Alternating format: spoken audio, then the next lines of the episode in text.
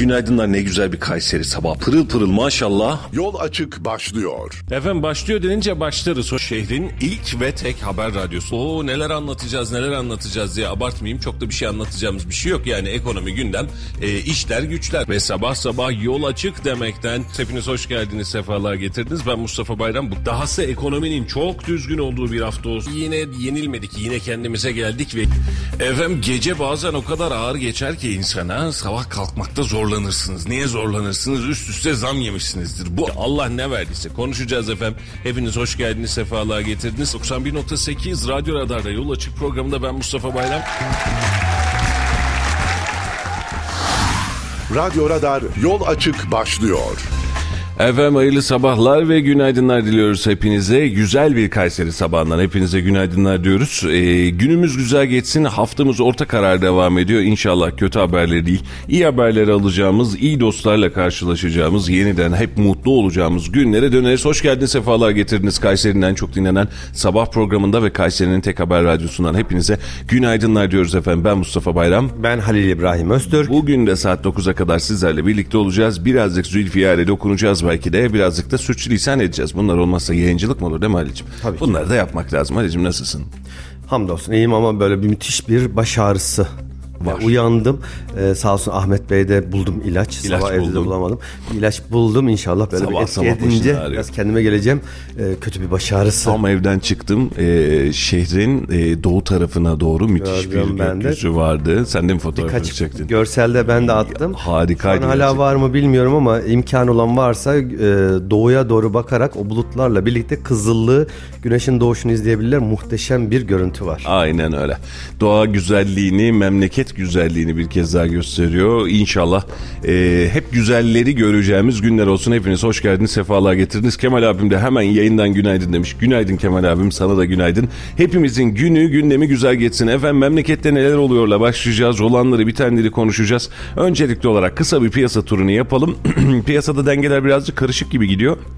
18.77 an itibariyle dolar kuru olurken Euro bankalar arası piyasada 20 lira 24 kuruştan işlem görüyor.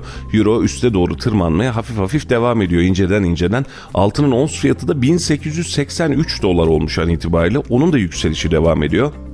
Dahası yetmedi. 82 dolar 82 sentte Brent petrolde. Ben de yeniden yükseliyorum. Yükselenler arasında ben de olacağım dedi. Hatta geçen gün e, daha 2-3 gün oldu değil mi? Benzine indirim haberini verdiğimizde hafta başıydı herhalde. İndirim vardı. Bugün tekrar bir zam İndirim var. beklentisi var. Ama hafta Ne başıydı kadardı? herhalde değil mi? İndirimin. İndirim e, ne zaman? Bir önceki indirimi öyle gibi hatırlıyorum. ya da salı. Ya pazartesi ya salı günüydü. Epsis miydi, Epkis miydi? Hep Epkis hemen şuradan bakalım. En azından teyidimiz rahat olsun. Sayfamızda da var ama şimdi e, zorlanacağız. E, hemen buradan bakalım. Yok burada.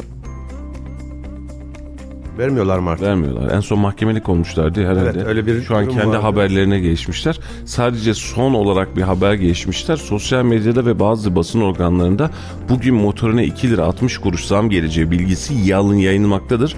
Bugün için herhangi bir ürüne zam beklentisi yoktur. Yarın için ise bugün piyasalarda oluşacak değerler belirleyici olacaktır demiş. Evet e, Burak küsmüş. Ben bayağıdır bakmıyorum. E, o da şöyle e, fiyat açıklıyor. Yarın zam gelecek, sabah zam gelecek, geldi geliyor dedi diye e, devletin e, EPDK ile Enerji Piyasası Düzenleme Kurulu ile bir belaya kaldı Epkis. E, Epkis de kim? Aslında bir sendika belki hatırlarsınız. Sendika da hatta dava edildi. Bak sizin yüzünüzden filan diye böyle bir davalık olmuşlardı, mahkemelik olmuşlardı.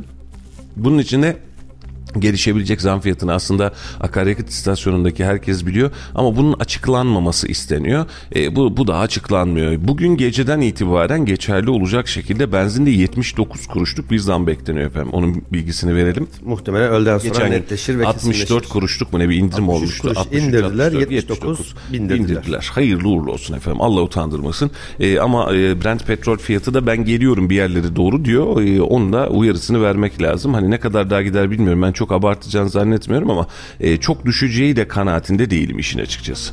Bana birazcık Bir öyle süre geliyor. daha buralarda gezecek gibi görünüyor. Aynen öyle. Efendim siz- buyurun. Ama ama Ama. Ee, Türkiye biliyorsun Rusya'dan e, petrol ith- ithalatını fazlaca yapıyor ve dünya piyasasından yani şu anki Brent petrol rakamından %30 daha aşağı alıyoruz.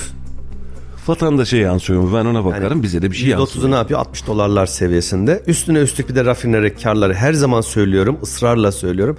Bir de üzerine bindirdiğimiz zaman olayın rengi değişiyor. Güzel tatlı fiyatları işte 20 lira civarından benzin alıyoruz şu an itibariyle.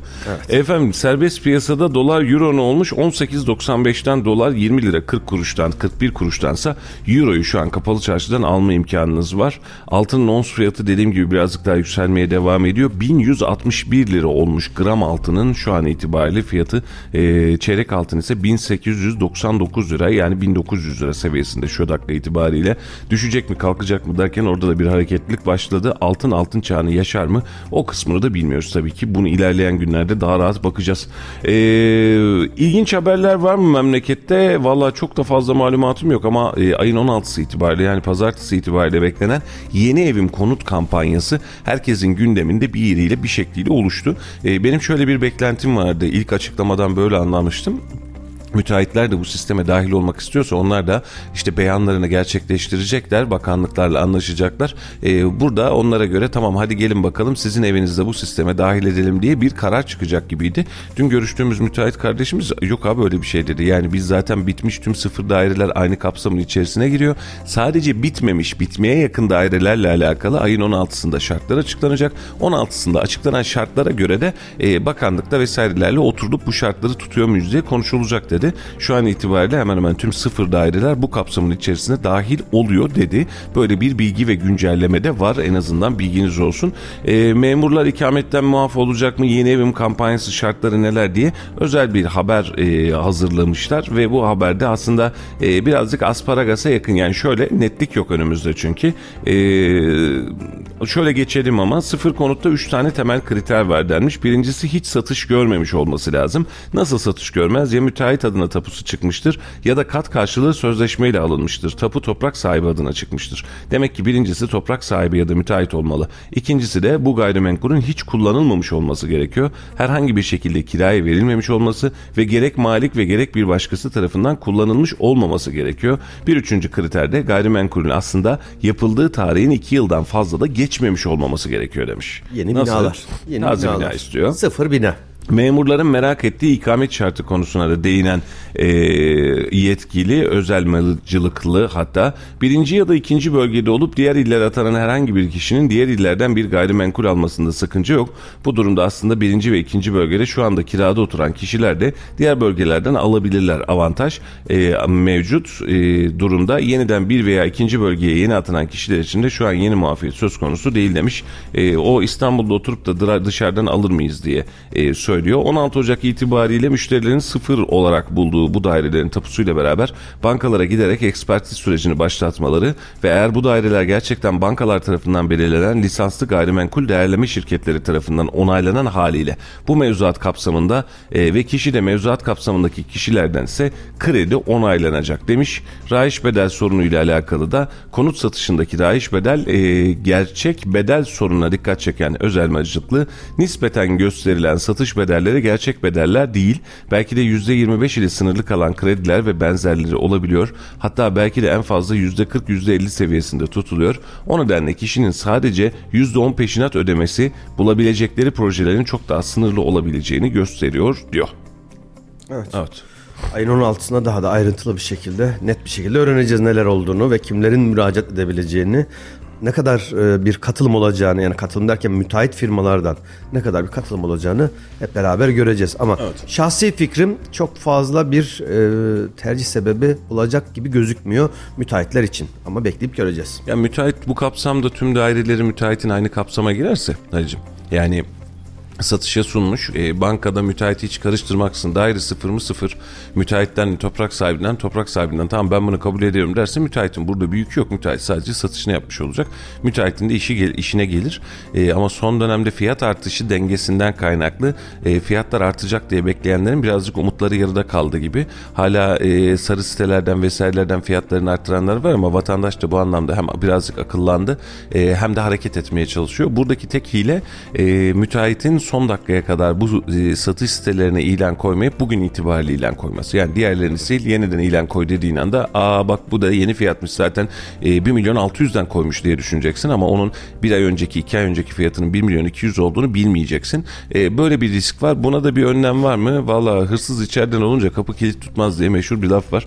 Bunun için de çok içeriden e, kilit tutacağını da zannetmiyorum. Yani diğerleri için de sadece müteahhitler için de diğerleri için de biz e, Kayseri Radar'da da paylaşıyoruz biliyorsun işte 1200 iken 1500 olmuş 1700 iken işte 2 milyon yapmış bir gecede. Evet. Aynı kişiler de bu sefer onlar da ilanı kaldırırlar komple gider e, arkadaşının adını açar ilanı tekrar. Çok zor değil ki 5 dakikalık iş.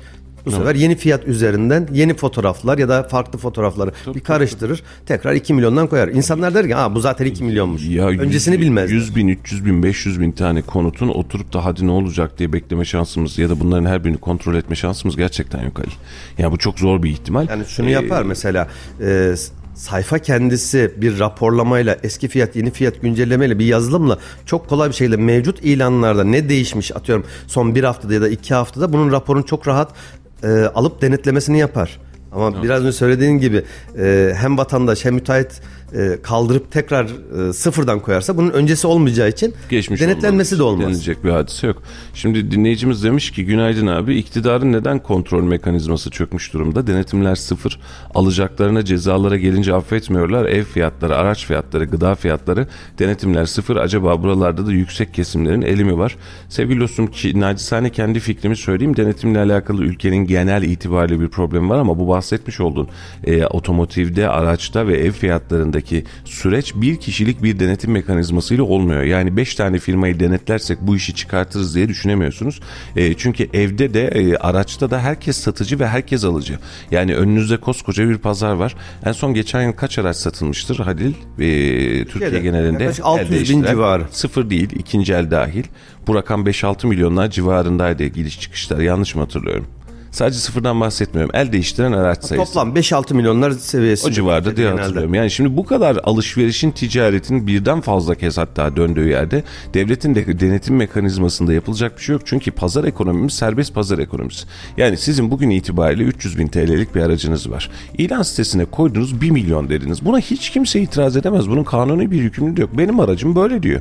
Hani diyor ya keyfe keder sattık diyor filan ya. Hani ona doğru dönüyor. Yani burada yapılabilecek tek reaksiyon pazarın bu fiyatlara karşı duracağı e, duruş. Yani ben bunu almıyorum dediğinde o insan isterse 10 yıl boyunca 1 milyondan yazsın aracını. Sen almadığın sürece o araç orada sattık Ama işte olarak duruyor. Sonrası ne oluyor? Evet istediğini yazsın. İsterse 500 bin liralık arabaya 5 milyon lira yazsın. Evet.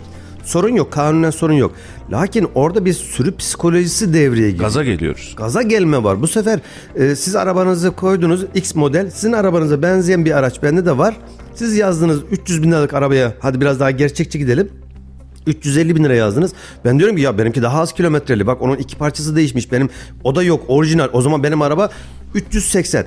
Bu sefer Ahmet Bey benzer bir şey derken piyasa otomatik olarak insanlar kendi yaklaşıyor. kendine piyasaya doğru yükseltiyor. Peki burada şunu de asıl yapabilir sorun, miyiz? Acaba asıl sorun e, sarı sayfanın kendisi olabilir mi? Yok değil Oradaki olsun? o platformla beraber insanların orayı kullanması ve birbirlerine yarış yaparcasına fiyat yükseltme davranışı olabilir mi? Yok. Bunu bunu kabul edemem şunun için. Peki. Ee, ortada so- masada masada bir bıçak var.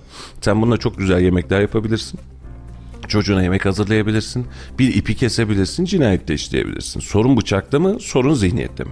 Yani sarı sayfalar dediğimiz sayfalar, ilan sayfaları bir şekliyle vatandaşın ve bugüne kadar olmadığı kadar hızlı bir süreçte vatandaşın birbiriyle görüşmesini sağlıyor. Bak orada e, rekabet engelleyici faktörlerinden dolayı sarı sayfalar cezalar yedi biliyorsun.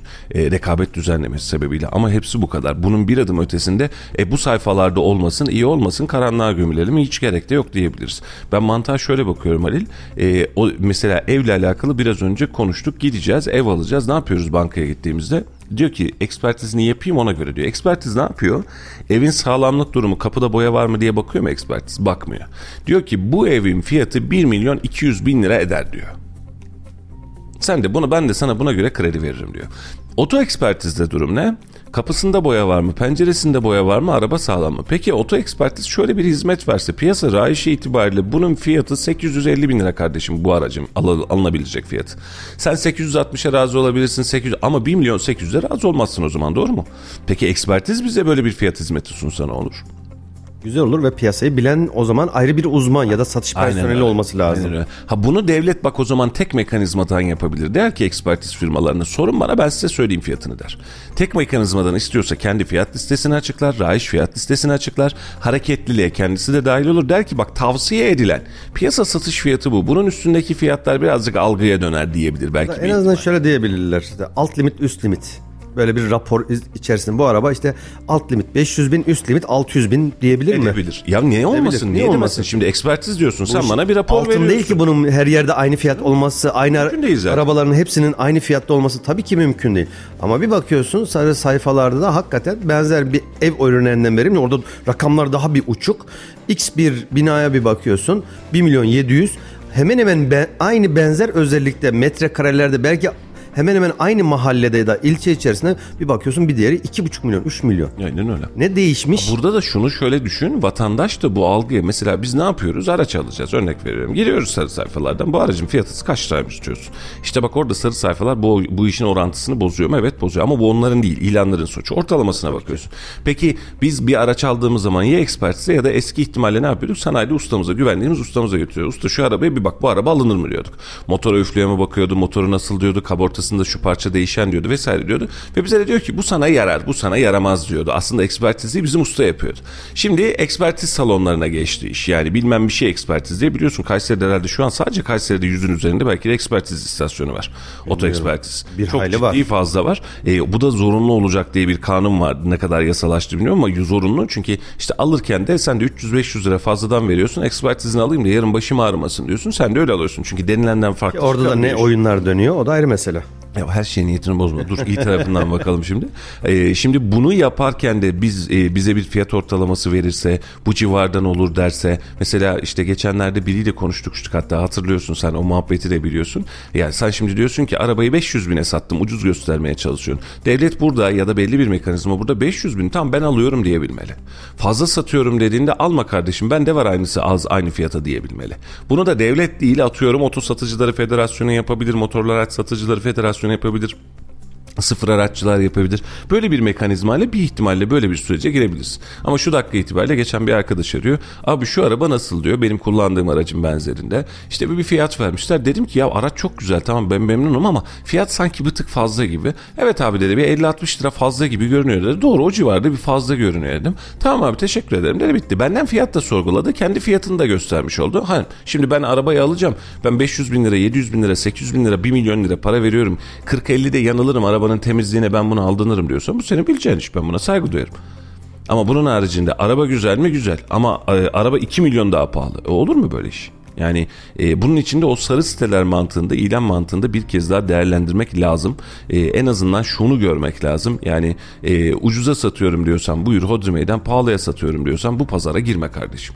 Mesela rayiş fiyatın %10 üzerinde veya daha fazlasının üzerinde ben satışa ilan koymuyorum diyebilmek de ihtimallerden biri. Yani orada çok işler dönüyor. Hatta ve hatta bilinçli olarak bak piyasası ikinci el arabadan bahsedeyim. 500 bin lira 600 bin lira olan bir arabaya bilinçli olarak 1,5 milyon TL yazanlar var. Evet. Yani bu ya ben bir enayi bulursam tutturursam satarım mantığı değil aslında ki oradaki amaç.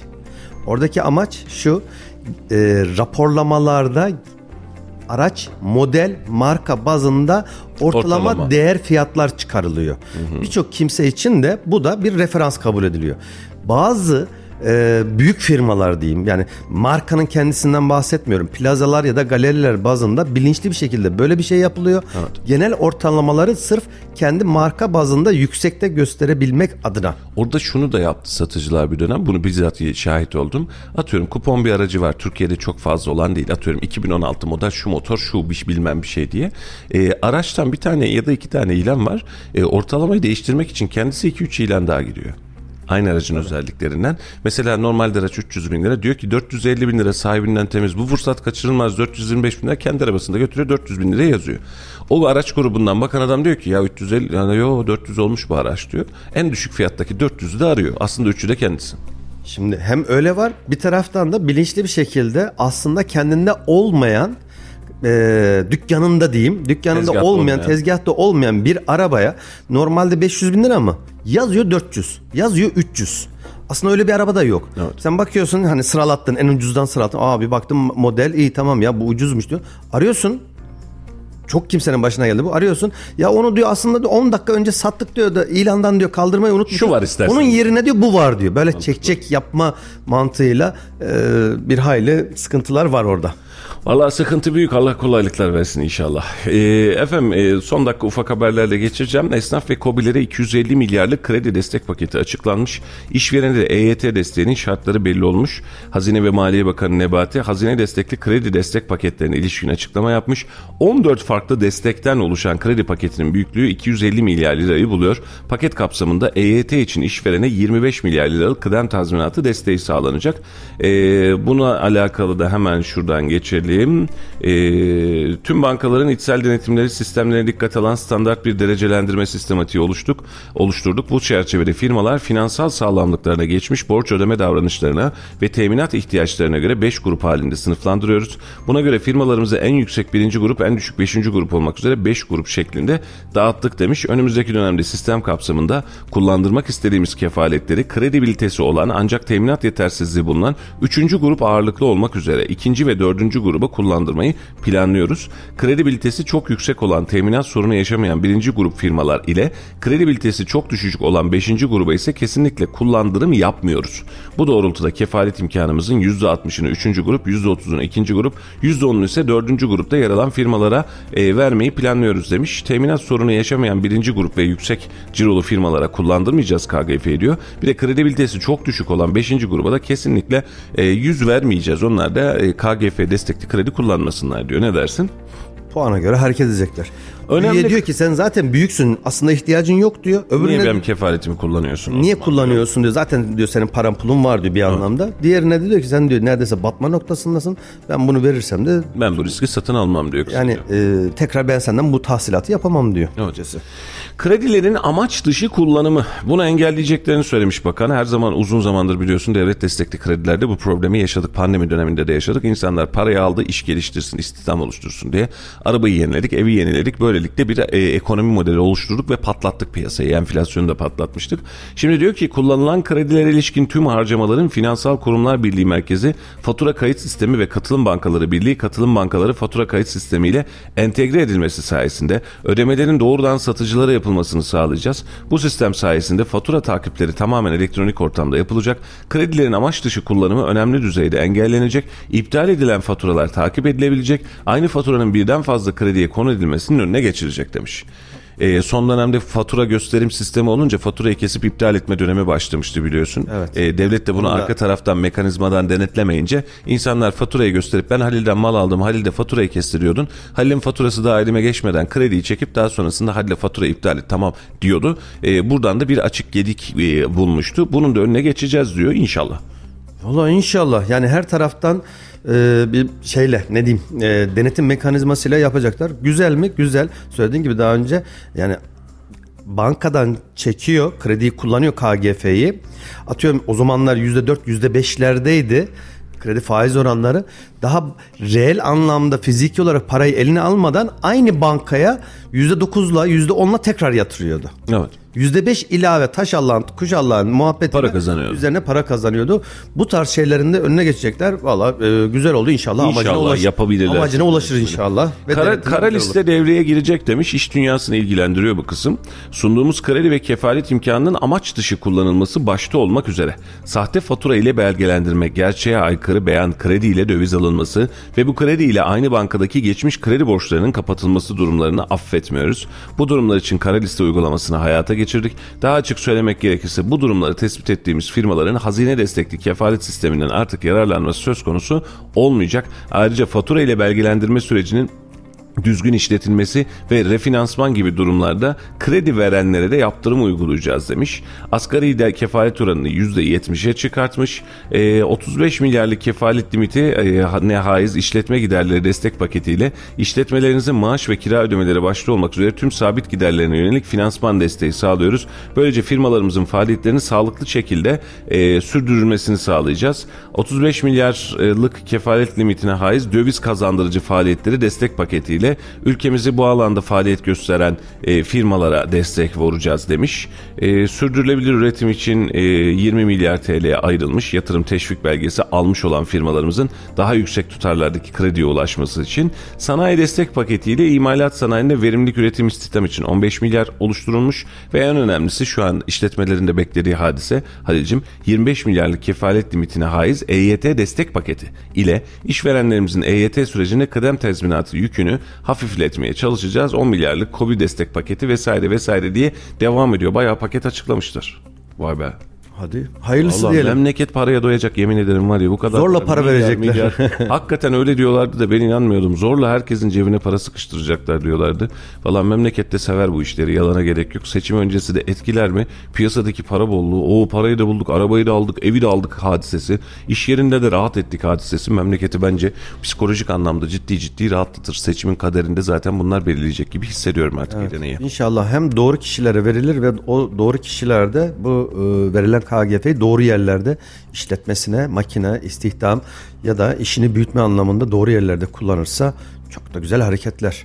Ama gidip de bir şekilde açığını bulup da döviz almaya kalkarsa, arabasını yenilemeye kalkarsa işte o zaman amacına yine ulaşmamış olur. Ee, burada da sağlam bir denetim mekanizması olacağından bahsediyorlar. Umarız hedefine ulaşır. İnşallah. Ee, genel siyasetten bir gündem daha verip yerele doğru geçmek istiyorum. İmamoğlu hakkında yeni dava açılmış. İstanbul Büyükşehir Belediye Başkanı Ekrem İmamoğlu hakkında ihaleye fesat karıştırma suçlamasıyla yeni bir dava açılmış. Dava konusu soruşturma 8 yıl öncesinde İmamoğlu'nun Beylikdüzü Belediye Başkanlığı dönemine dayanıyormuş Halicim. 8 yıl öncesinden bir şey bulmuşuz ya da bir şey devam ediyormuş. Buradan geçmişiz. E, Beylikdüzü Belediye Başkanlığı yaptığı dönemde şartları oluşmayan bir firmaya ihale verilmesiyle ilgili ihaleye fesat karıştırma suçundan 3 yıldan 7 yıla kadar hapis sistemiyle ceza açılmış. Süreç İçişleri Bakanlığı'nın İmamoğlu'nun Beylikdüzü Belediye Başkanlığı dönemine ilişkin yaptığı bir inceleme ile başlamış. İnceleme konusu 29 Aralık 2015'te gerçekleştirilen bir ihale. İçişleri Bakanlığı Mülkiye Müfettişliği hazırladığı raporu Büyükçekmece Cumhuriyet Başsavcılığına göndermiş. Savcılık savunmaların alınmasının ardından soruşturmalarını tamamlamış.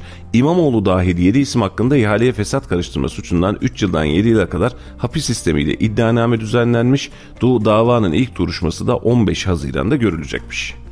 İmamoğlu'na 8 yıl öncesinden bir dalga daha gelmiş. Üzerine gidiyorlar. Yakında sen şu, e, şu faili meçhulün müsebbibisin derlerse de şaşırmam. Şöyle... E... Varsa böyle bir şey bugüne kadar niye beklediniz? Ya gerçekten siyasi olarak. Sana şu anlamda katılıyorum. Hukuk sistemi siyasi olarak birini parlatmak istese ancak bunları yapardı herhalde seçim öncesinde düşünsene yani adamın adaylığı bile şu an muğlakta. E, taraflar özellikle CHP tarafı İmamoğlu noktasında geri çekilmeye, geri çekmeye çalışıyor Kılıçdaroğlu olsun diye. Adama sürekli bir dava, yargı, hukuk süresi süresi oluşturuyoruz ve popülaritesini arttırıyoruz. İlk dava 15 Haziran'da görülecek görülecek diyor. E ne yapacağız? E, seçime girmesine engel mi teşkil edeceğiz? İhale fesat. O tarihten önce de zaten seçim olacak. Velev ki olursa dokunulmazlığını aday oldu. Zaten dokunulmazlığını kazanmış olacak ve zaten e, tüm davalar düşecek.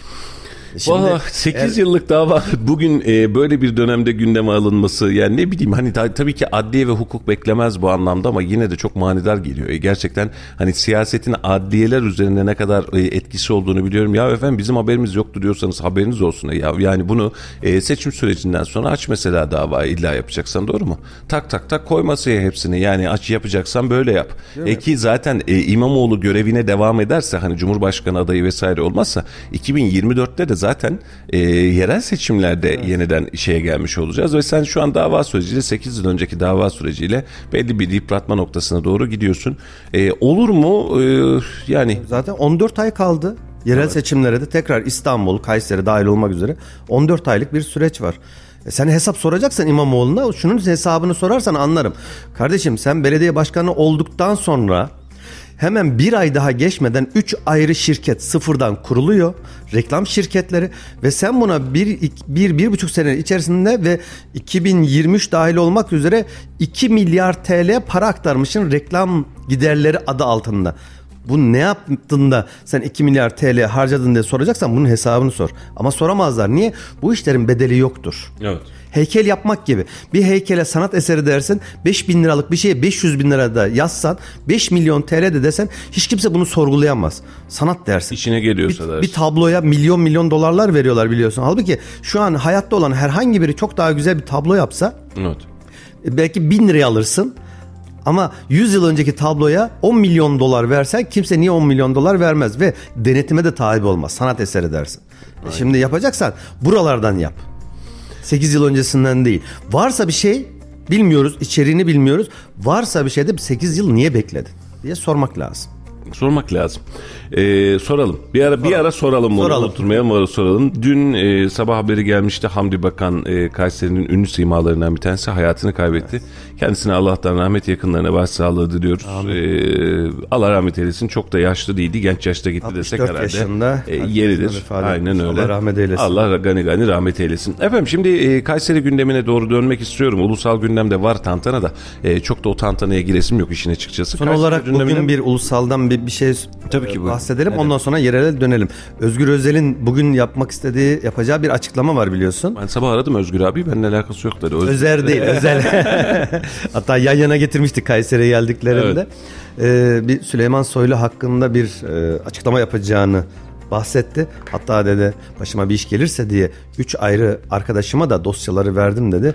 Bugün herhalde kamuoyu merakla bekliyorsun. Neler olacak? Ee, ben iki ihtimalim var açıklayacak konularla alakalı. Bir tanesi e, Sedat Peker aracılığıyla alınan ya da Sedat Peker vari dosyalardan bir tanesi.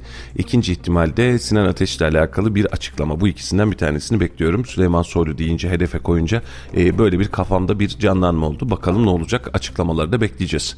E, ben bir de bunu şu tarzı sevmiyorum Halil. E, bir merak uyandırma tarzı var. Bazı gazeteci arkadaşlarımızda da var bu hadise. E, açıklıyoruz az sonra yarın göreceksiniz filan. E, eski gazetecilik dönemlerinde kağıdın basıldığı dönemlerde bir önceki gün evet büyük haber şok. Halil ne yaptı dün gece? Pazartesi günü. Yarın gazeteniz işte atıyorum radarda filan diyorsun. Ertesi günde insanlar girip merak ettiğinden radar gazetesini alıyordu.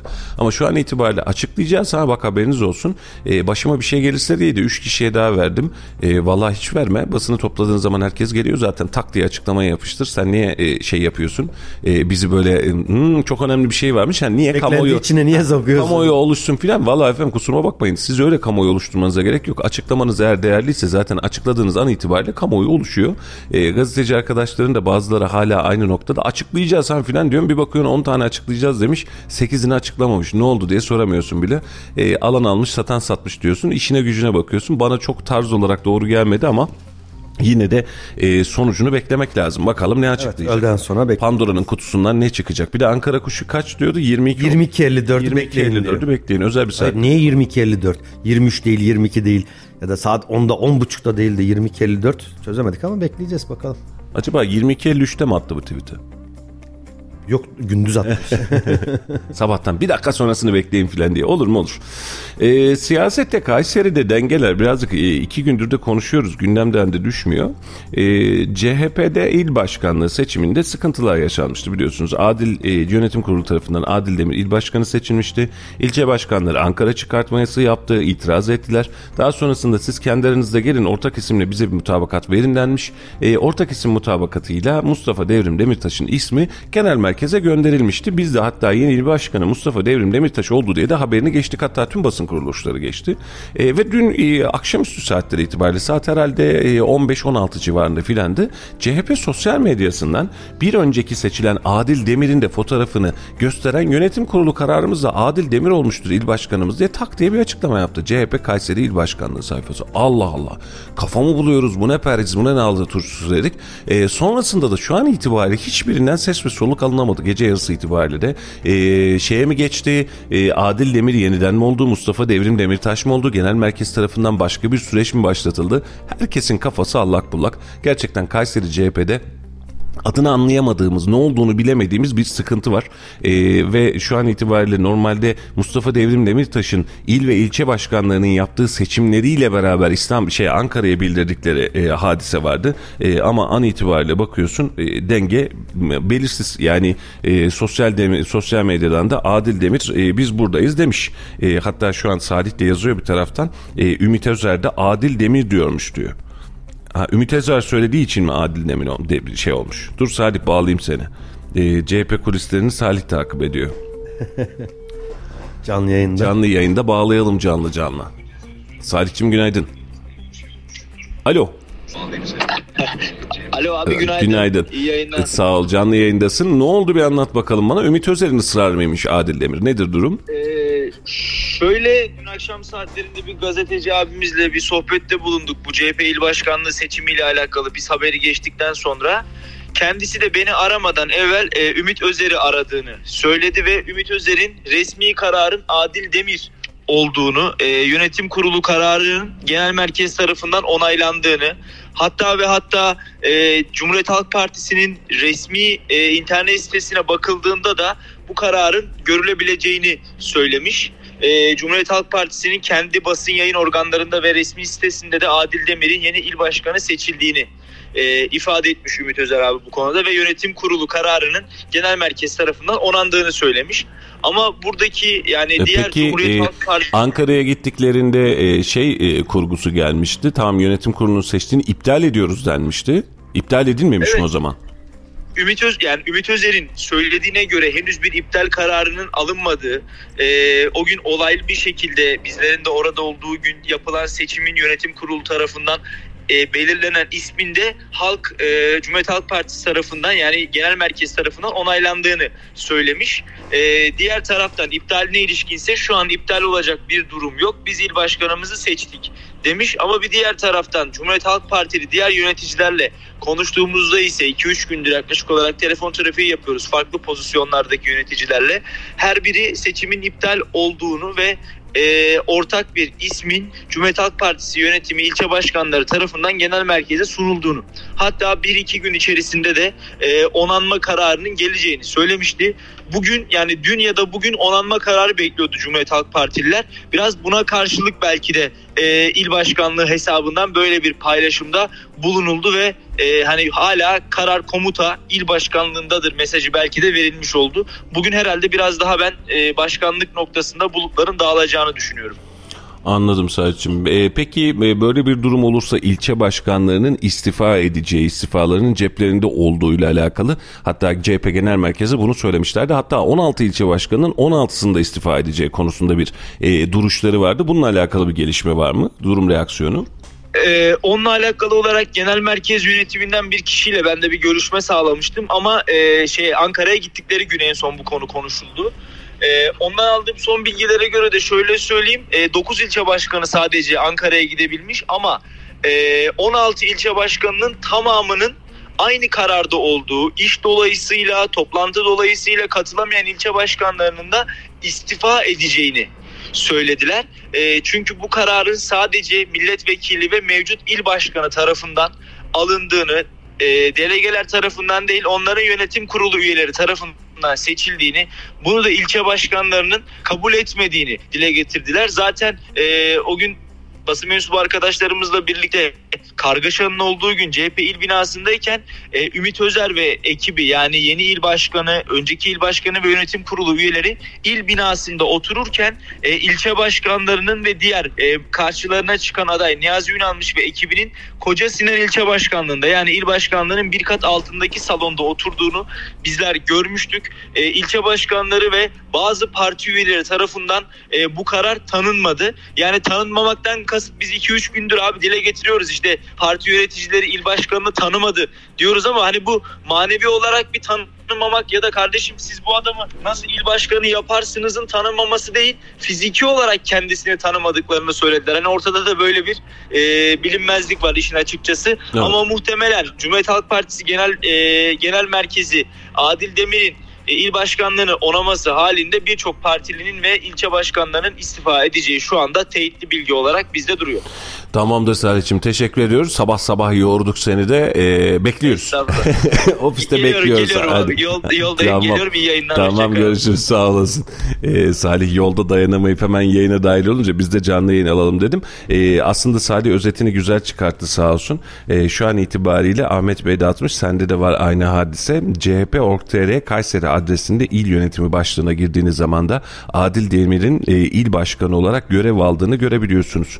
E, ilginç bir durum mu bilmiyorum ama gerçekten e, ben bu anlamda böyle e, tamam kabul etmiyorsanız seçimi iptal ederiz. Hadi gelin o zaman hadi kendi içinizden bir iş çıkartın o zaman. Sonrasında da aa olmadı o zaman diyerek çıkabilecek iş bana da çok sağlıklı gelmiyor işin açıkçası. E, ama tabii ki CHP'nin kendi kararı yani ne diyelim? E, karşılığında eğer CHP buna e, bir aksiyon almayacaksa tabiri caizse doğru mu? Hani ne yapıyorsunuz kardeşim siz orada deyip de teşkilatla alakalı bir aksiyon almayacaksa hatta ve hatta yaşanan hadiseyle alakalı Ümit Özer'in Çetin istemiş olduğu Adil Demir e, adayıyla alakalı tamam biz Adil Demir'de tamamız zaten karıştırmayın ortalığı diyorsa e, bence seçim son Kayseri'deki seçim sonuçları ve Kayseri'deki seçim süreçleriyle alakalı ciddi bir problem yaşayacağı kanaatindeyim. Bir de e, onlarca yüzlerce insan bu e, yönetime karşı çıktı CHP'nin içerisinden. Daha sonra yönetime karşı çıktık ama neyse boynumuzu büktük kabul ettik derler mi? Yanlış bilmiyorsam CHP teşkilatı bu anlamda çok çok daha demokratik takılmaya, çok çok daha söylemlerini sertleştirmeye başlayabiliyor. Diğer partiler gibi hani lider ne derse o ya da parti genel merkezi ne dediyse o diyerek bakmayıp kendi içinde tartışabilen bir organizasyonu var. Ben sıkıntının büyüyeceği kanaatindeyim Halicim. Hatta daha farklı istifalarında geleceği kanaatindeyim. Ben Partinin istifaya kadar geleceği kanaatindeyim. Yani kendi kendilerinin bile bir protestolarıyla karşılaştık. Tanımıyoruz dediler. O geldi bu geldi. Biraz daha karışacak gibi de gözüküyor. Hatta bu e, il yönetim seçimi milletvekili aday ya da adaylarını dahi etkileyecek. Olumlu ya da olumsuz anlamda. Aynen öyle. Vallahi çok etkileyecek. Bayağı. Yani şöyle çok etkileyecek. Mesela CHP'ye oy verecek ve yıllardır CHP'den başka partiye oy vermemiş insanlar var ve bunlar da parti teşkilatının etrafında. Şu an onlar bile bu işe bozuk ve e, genel merkez adil bir tavır sergilemezse e, ve bu arada ne yapıyorsunuz efendim siz bakın gelin bir, bir yeniden sıfırlayalım hadi bu da olmadı filan demezse e, buradaki tahakküm gerçekten hep bunu hep söylüyorum babasının dükkanına dönmüş bir parti işletmeciliğine dönen bir yapıya dönüştürür işi. Ben istedim bundan sonra bu olacak yapısına dönüştürür işi bu kadar tepkiye rağmen bu tepkiye tepkisiz kalan bir süreç olursa da Gerçekten ben çok sağlıklı olacağını düşünmüyorum. Ee, çok sağlıklı sonuçlar alınacağını da düşünmüyorum. 15 gün 21 gün sonrasında tutup da bir e, kongre kararı alsa CHP bu bile çok çok daha sağlıklı. Madem öyle buyurun efendim delekeler seçilmiş bir il başkanı seçilmiş bir il yönetimi seçsin. Bir aday, iki aday, üç aday, beş aday çıksın. Bu çıkan adaylara göre de bir seçim sonucu belli olsun denir. Seçim sonucunda yine aynı isim çıkacak olursa CHP tabanı aynı ismi okey verecek olursa zaten kimsenin diyebileceği bir hadise yok. Ee, ama e, sancı ve sorun büyüyecek gibi görünüyor işin açıkçası. Halicim. Siyasette Kayseri'de bir başka gelişmede İyi, Parti Kayseri İl Başkanı'nın mazbatasını almasıydı. Tansu Şener mazbatasını aldı ve e, yeni il yönetiminde devralmış oldu İyi Parti'de. Bunun da bilgisini vermiş olalım. Dün de Şaban Çopuroğlu'yla e, denk gelince e, CHP'deki durumları sormuştuk. Şaban Çopuroğlu da 17 belediyenin olduğu yerde 17 kişinin evet demesiyle seçilmişti. Ta ki ertesi gün gazeteyi okuyana kadar göndermesi yapmış. Şaban Çopuroğlu CHP'de Ümit Özer'in milletvekili aday adaylığı için istifa etmesi sonrasında olaylı şekilde seçilen CHP İl Başkanı Mustafa Devrim'i tebrik etmek için aradığını anlatmış. Süreçle ilgili konuşan Çopuroğlu sosyal medyadan gördük kendi içlerinde bir il başkanı seçilmiş Adil Bey'di herhalde. 17 belediyenin olduğu yerde 17 kişinin evet demesiyle seçilmişti. Ta ki ertesi günkü gazeteyi okuyana kadar gazetede tekrar seçim yapılacağı yazıyordu. Yeni seçilen Mustafa Devrim'e telefon açtım tebrik ettim. Aynı şehirde olmamızdan dolayı böyle bir mentalitemiz var. Kendisi de henüz kesin olmadığını genel merkez uygun görürse onaylarsa gibi bir mantık içerisinde e, söyledi sanırım ama bu durum iki güne kadar il başkanı netleşir diye düşünüyorum. Kendi içlerinde toplanmışlardı tahmin ediyorum ki yönetim kurulu üyeleriydi. Yönetim kurulu üyelerinin oylamasıyla il başkanı seçilmesine tepki gösterdiğini yazdı gazeteler. 9 ilçe başkanının Ankara'ya gittiğini duyduk e, demiş ve bunu yapmış. Bizim genel merkez teşkilat başkanlığımızı bizzat dinliyor demiş. E, CHP'de yaşanan krize ilişkin kendi partilerinde nasıl bir yol izlediklerini anlatan e, Sayın Çopuroğlu şu şekilde konuştu. Biz bir ilçede adama yapı- atama yapacağımız zaman Kayseri'de o ilçede 3 tane aday adaylığını götürüyoruz Ankara'da. Genel Merkez Teşkilat Başkanlığımız bizzat dinliyor. Bu bir süre konuştuktan sonra kendi aralarında karar veriyorlar ama demek ki farklı siyasi partilerde farklı çalışmalar oluyormuş. Onu da öğrenmiş olduk demiş Şaban Çopuroğlu. E, herkes bakışını farklı noktadan yapıyor. Yani "Aa, öyle mi? Bak bizde de böyle diyor. Hakikaten CHP'de şu yaşanan hadise e, samimiyetle söylüyor. Mesela AK Parti'de, MHP'de yaşanabilir hadiseler değil. Yani böyle gitmiyor iş. MHP biliyorsun anahtarı verin diyor ilin diyor. Bitiyor kapattım ili diyor. Ben yenisini atayana kadar kenara çekilin diyor. E, dönüyorsun şeye e, AK Parti'ye. AK Parti'de çok genel merkez tabanlı ve e, böyle bir krize gerçekten hiç izin vermediler. Görev değişikliklerinde dahi kriz çıkmadan kendi içlerinde hallettiler. Ama CHP'deki kriz birazcık e, fazla çıktı. Refah ve Saadet Partilerinde de yine benzer şeyler var. Bunun kökeninde de ana sebep de şu teşkilat yapılanması ve teşkilatçılıktan gelme gençlik örgütleri sağlam olan partilerde geçmişte de buna benzer olaylar neredeyse hiç yaşanmadı. Evet. Yani 80'ler 90'lar Ya 70'lerde normalde de Halil yaşanmadı. e, CHP'nin teşkilat yapısı Kayseri üzerinde söylemiyorum Türkiye üzerinde normalde çok ideal bir teşkilat yapılanması vardı. Ama Kayseri'de son 10-15 yıldır CHP delege sisteminden teşkilat yapısına kadar tüm ayarları bozdu. Yani gerçekten ayarı bozuldu. Kimse kusuruma bakmasın bu sadece Çetin Era ya da e, sadece Ümit Özer'e söylemiş olduğum bir laf değil. CHP kendi içerisinde bir ters döngüye döndü. Şimdi e, o gün bir bakıyorsun mesela Kemal Nekiboğlu severim şahsını kendisinde E, ama bir bakıyorsun bu yaşında il başkanlığı aday adaylarından bir tanesi de Kemal Nekiboğlu. E, Kemal abi bu işi yapar mı? Evet seçime kadar götürür mesela ama CHP'nin farklı bir aydınlanma, farklı bir jenerasyon süreci oluşturması gerekiyor.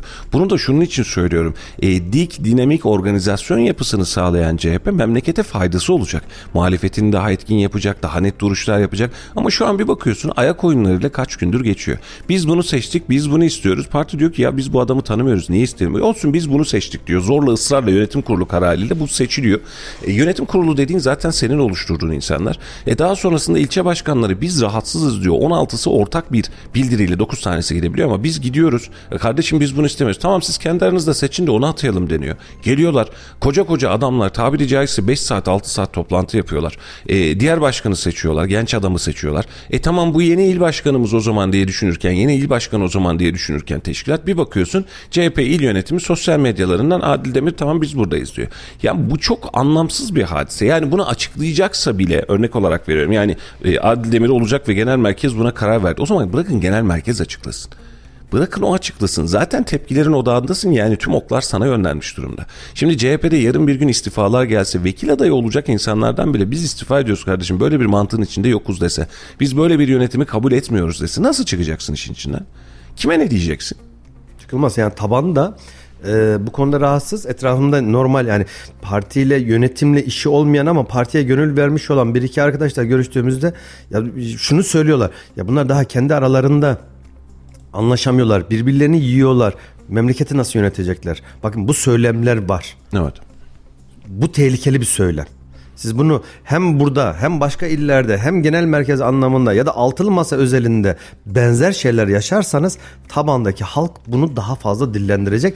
Bu kendilerine zarar verir. Dışarıdakilerin oyunu almayı boş ver. CHP şu an Kayseri'de kendi içindekilerin oylarıyla alakalı bir tereddüte düşüyor. Düşman siyasetiyle bu iş olmaz. Dost siyasetine, dost meclisine çevirmek lazım. İl başkanı dediğin kavgalı değil, barışık olur herkes de e, ve herkesle beraber de yol yürür. E, şimdi dün İyi Parti'nin il başkanlığı ile alakalı bir süreç e, seçim öncesindeki bir kulisti bu.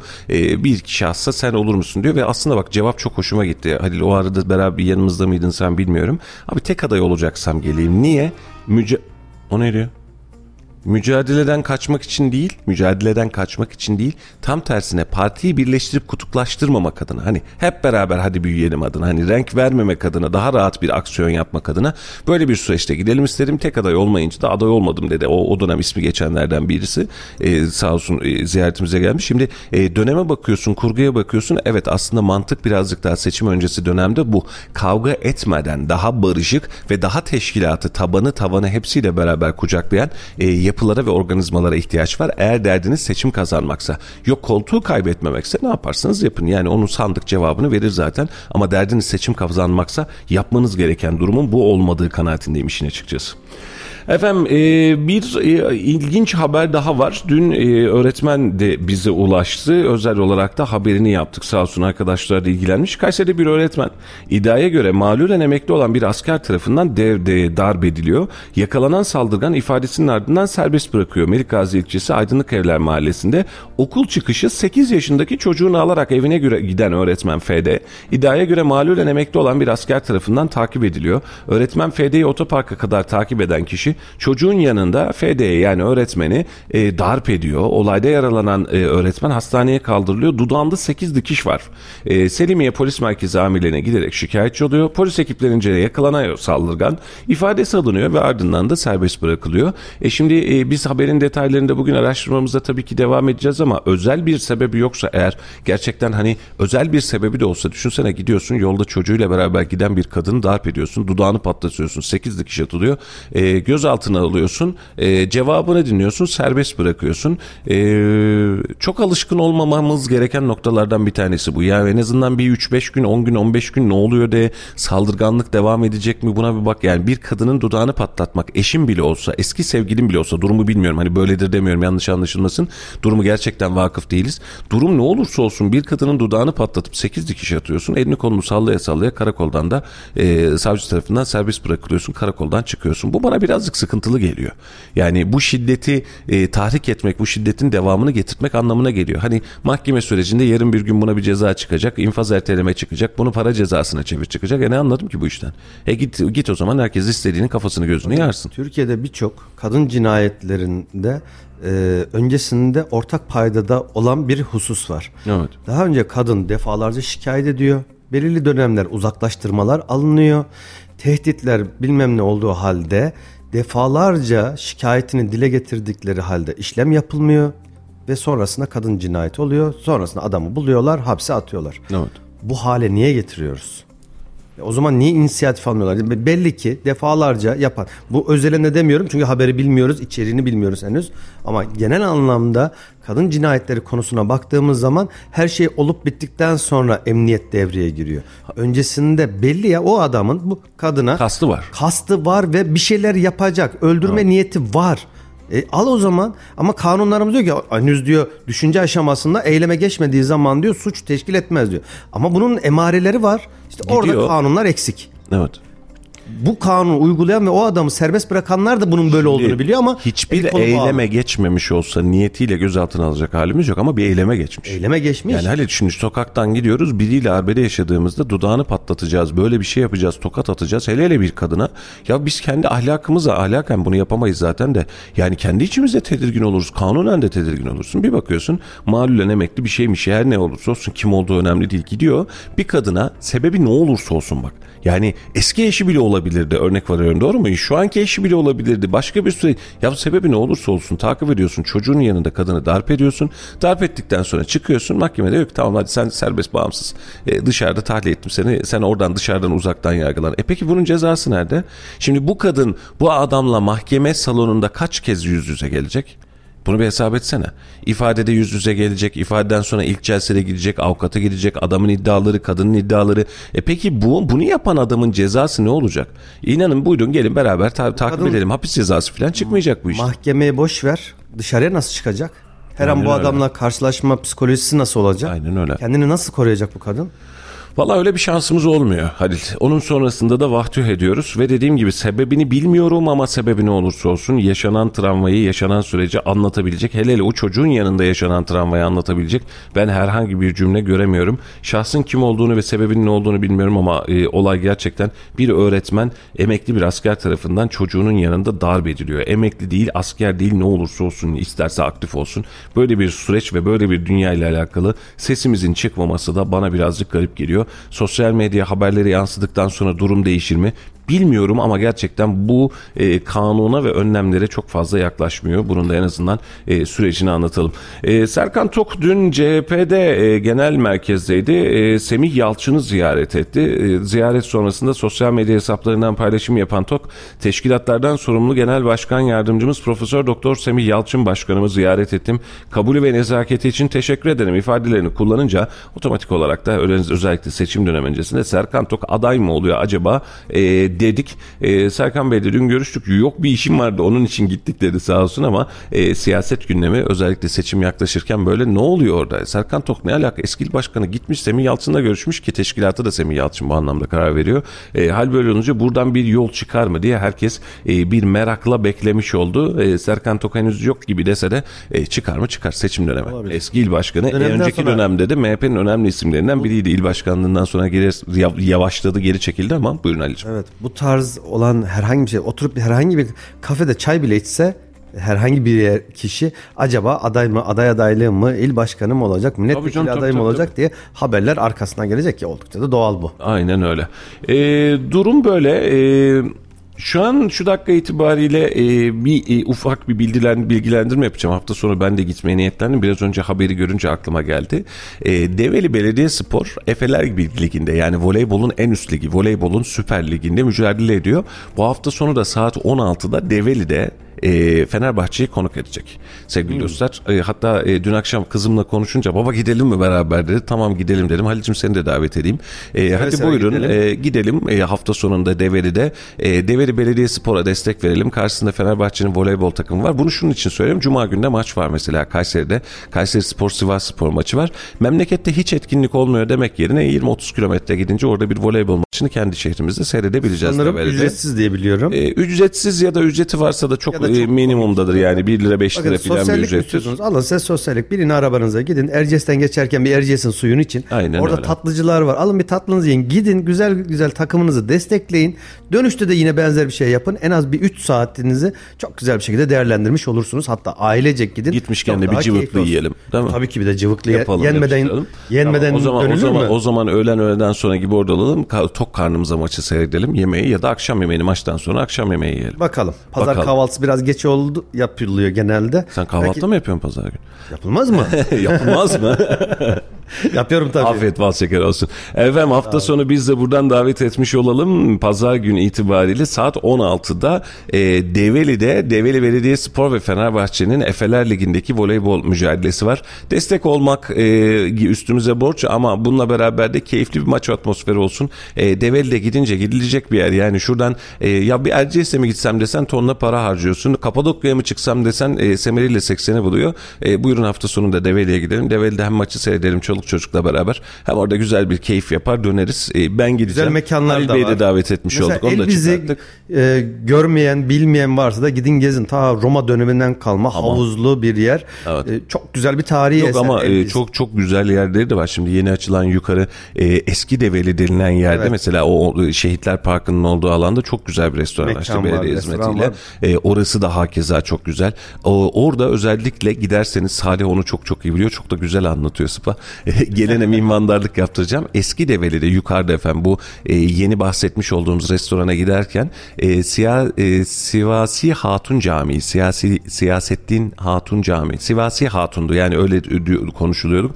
Müthiş bir cami. var. Anadolu'daki ilk cami. Ee, Anadolu'nun ilk camisi gerçekten müthiş bir cami. Girdiğiniz zaman e, hani cami kebir, hunat vesaire o yani bakın hepsini bir tarafa bırakın. Ora başka bir şey. Hani bildiğimiz mimaride değil, bildiğimiz havada değil. Mutlaka gitmenizi tavsiye ediyorum. Ora bambaşka bir şey.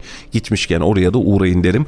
E, bir ufak develi gezisi yapıp gelelim. Biz gidiyoruz gelirseniz buyurun siz de gelin. Biz de en azından turizmsel açısından da etkinlik açısından da davet etmiş olalım. Bence keyifli olacak. E, birazcık bunları da önemsemek lazım. Efendim daha konuşulacak çok şey vardır mutlaka ama biz yayının sonuna geldik. E, yarın yeniden birlikte olacağız sizlerle. E, yarınki gündem daha dolu. Yarın belediye meclisinin ikinci oturum var. Yarın Kayseri spor maçı var.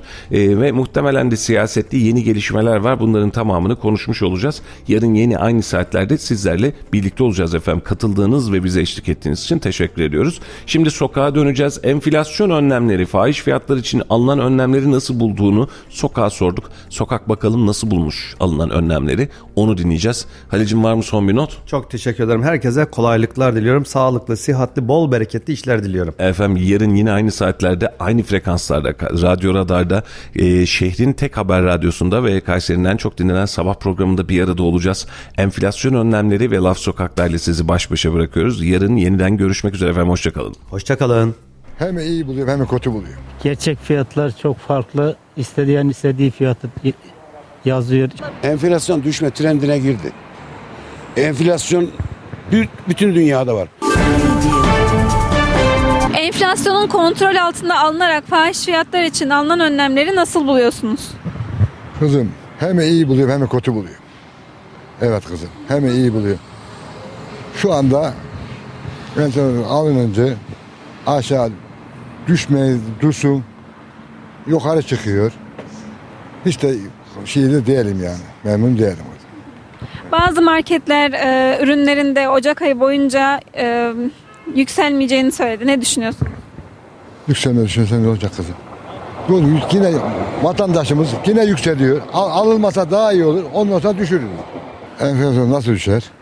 Alınmadığımız düşer kızım. Kimse almazsa düşer. Hiç e, inandırıcı bulmuyorum. Gerçek fiyatlar çok farklı. İsteyen istediği fiyatı yazıyor. İşte şurada bak ürüne bakmaya gidiyordum ben de.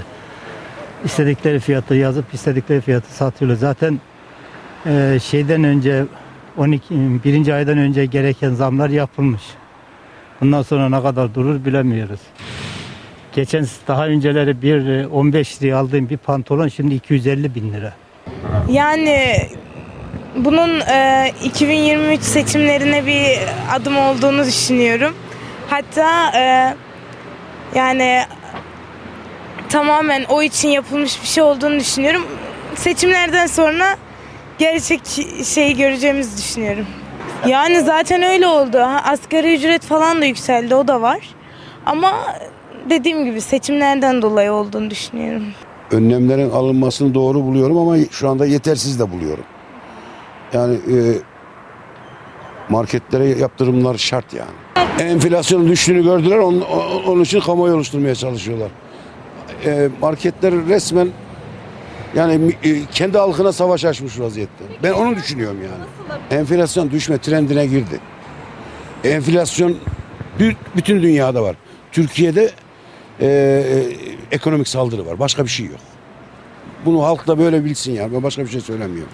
Hiç iyi bulmuyorum. Zaten ülkenin durumu ortada. Ee, yani ne kadar zam gelirse gelsin bu ülkede maaşlara hiçbir şekilde anlamı yok.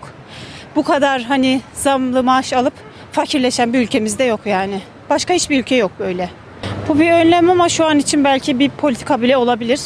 Ee, bir süre sonra bu durum bence değişecektir. Şu an için yapılan sadece bir politika bu. Bu kadar. E, Marketlerin uyguladığı bu e, s- satış politikası e, bence geçici bir dönem için e, uygulanan bir politika. E, geçecektir bu da. Şu an için sadece yapılmış bir e, durum. İyi bulmuyorum. Yani ülke olarak batıyoruz sadece bu kadarını diyeyim size.